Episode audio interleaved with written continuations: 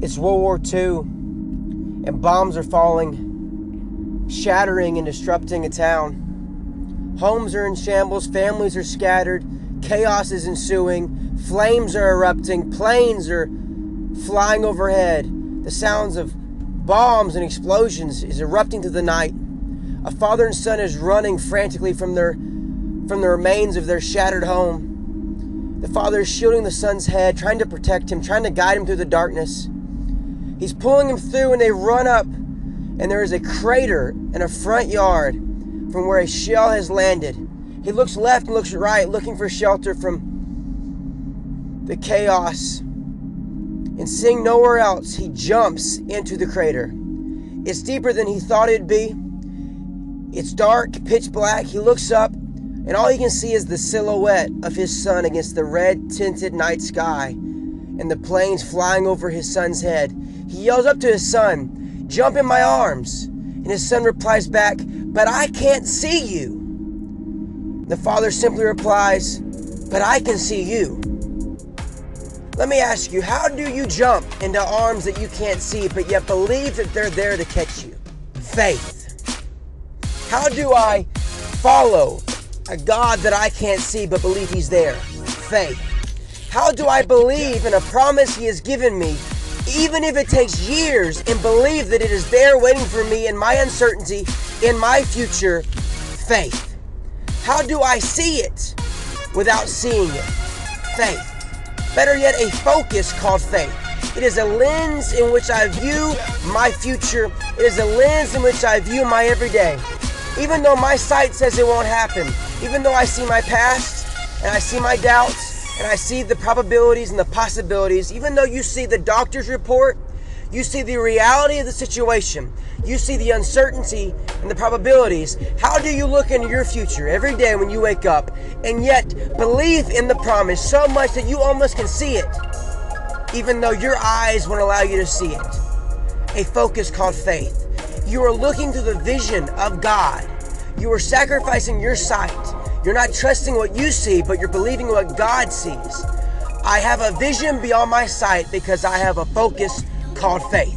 Hebrews 11 says that Moses walked out of Egypt not fearing the king's anger, and he persevered because he saw him who is invisible. How do you see someone who's invisible? It said he saw him who's invisible. He saw God, but it said he's invisible.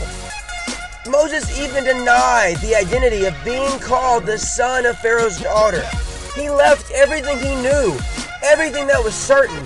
He, he stood up against the anger of Pharaoh and walked out to follow an invisible God into an invisible destiny because God promised him a promised land which he could not yet see. How? Moses couldn't see it, but he could see it through God's vision. Moses' eyes could not show him where he was going, but yet he bought into the vision of God. He saw things that were not yet there. He had faith. He saw things, the substance of things hoped for, the evidence of things not seen. He saw through the lenses of faith God's vision, even though Moses' eyes just saw uncertainty, walking out of everything he knew to go chase uncertainty. How? Faith. Faith. Faith, the substance of things hoped for, the evidence of things not seen. I love how the Amplified Version says it. It says that faith is perceiving something as fact, even though my physical senses cannot recognize it yet. Faith is recognizing something as fact, even though my physical senses cannot recognize it as so. It is seeing something without seeing something. It is seeing something in my spirit that I cannot see with my eyes. It is seeing something through God's perspective that my own understanding cannot believe in yet. How do I walk into an invisible destiny? Because God promised it to me, but yet my own eyes cannot see where to go or see how it's going to happen. But yet I still persevere. Faith.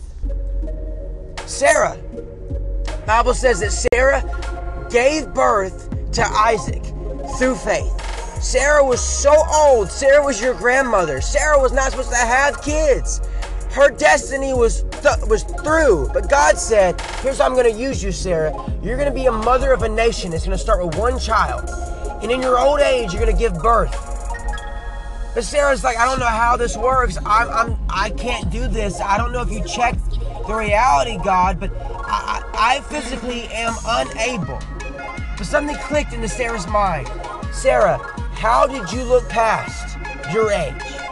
How did you look past the reality, the probability, the odds, the doctor's report? How did you look past your scars, your regrets, your failures? How did you look into your unknown future when it looked like there was no way it was going to happen? And yet believe, believe. See, faith, for faith to work, you have to see it before you can see it. You have to literally almost hold the gift because you believe in it so much before you ever get to hold it. Sarah had to believe to the point that she almost could hold that child in her arms long before God ever gave her that child. That is faith. Believing something so much that it is real before your senses ever get to see it in your life.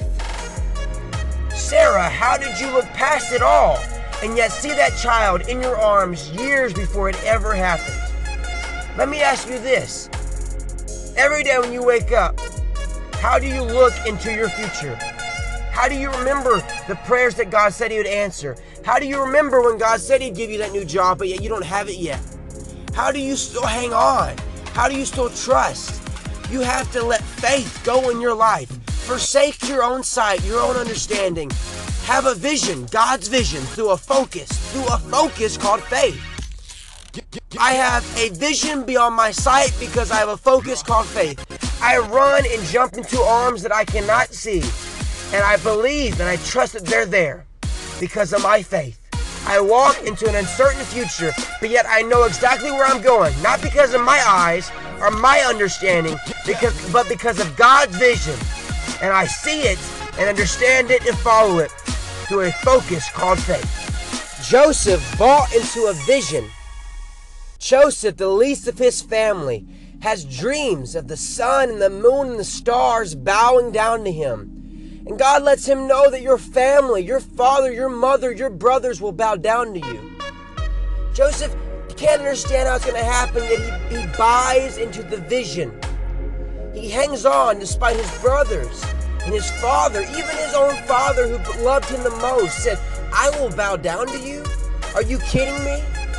Despite it all, Joseph believed in the vision. Joseph believed in it. But yet, what do you think Joseph was thinking whenever he was in the pit because his brothers threw him in there? What do you think Joseph was thinking about whenever he was being dragged across a desert by chains?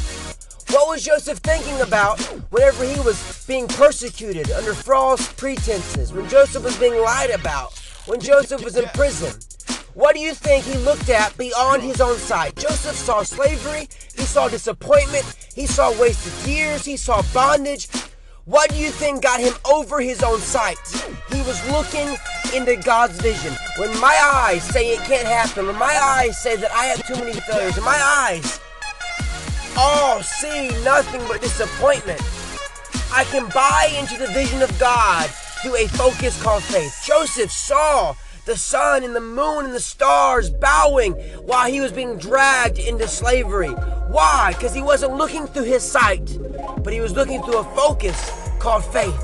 And God's vision stayed real in his life every single day.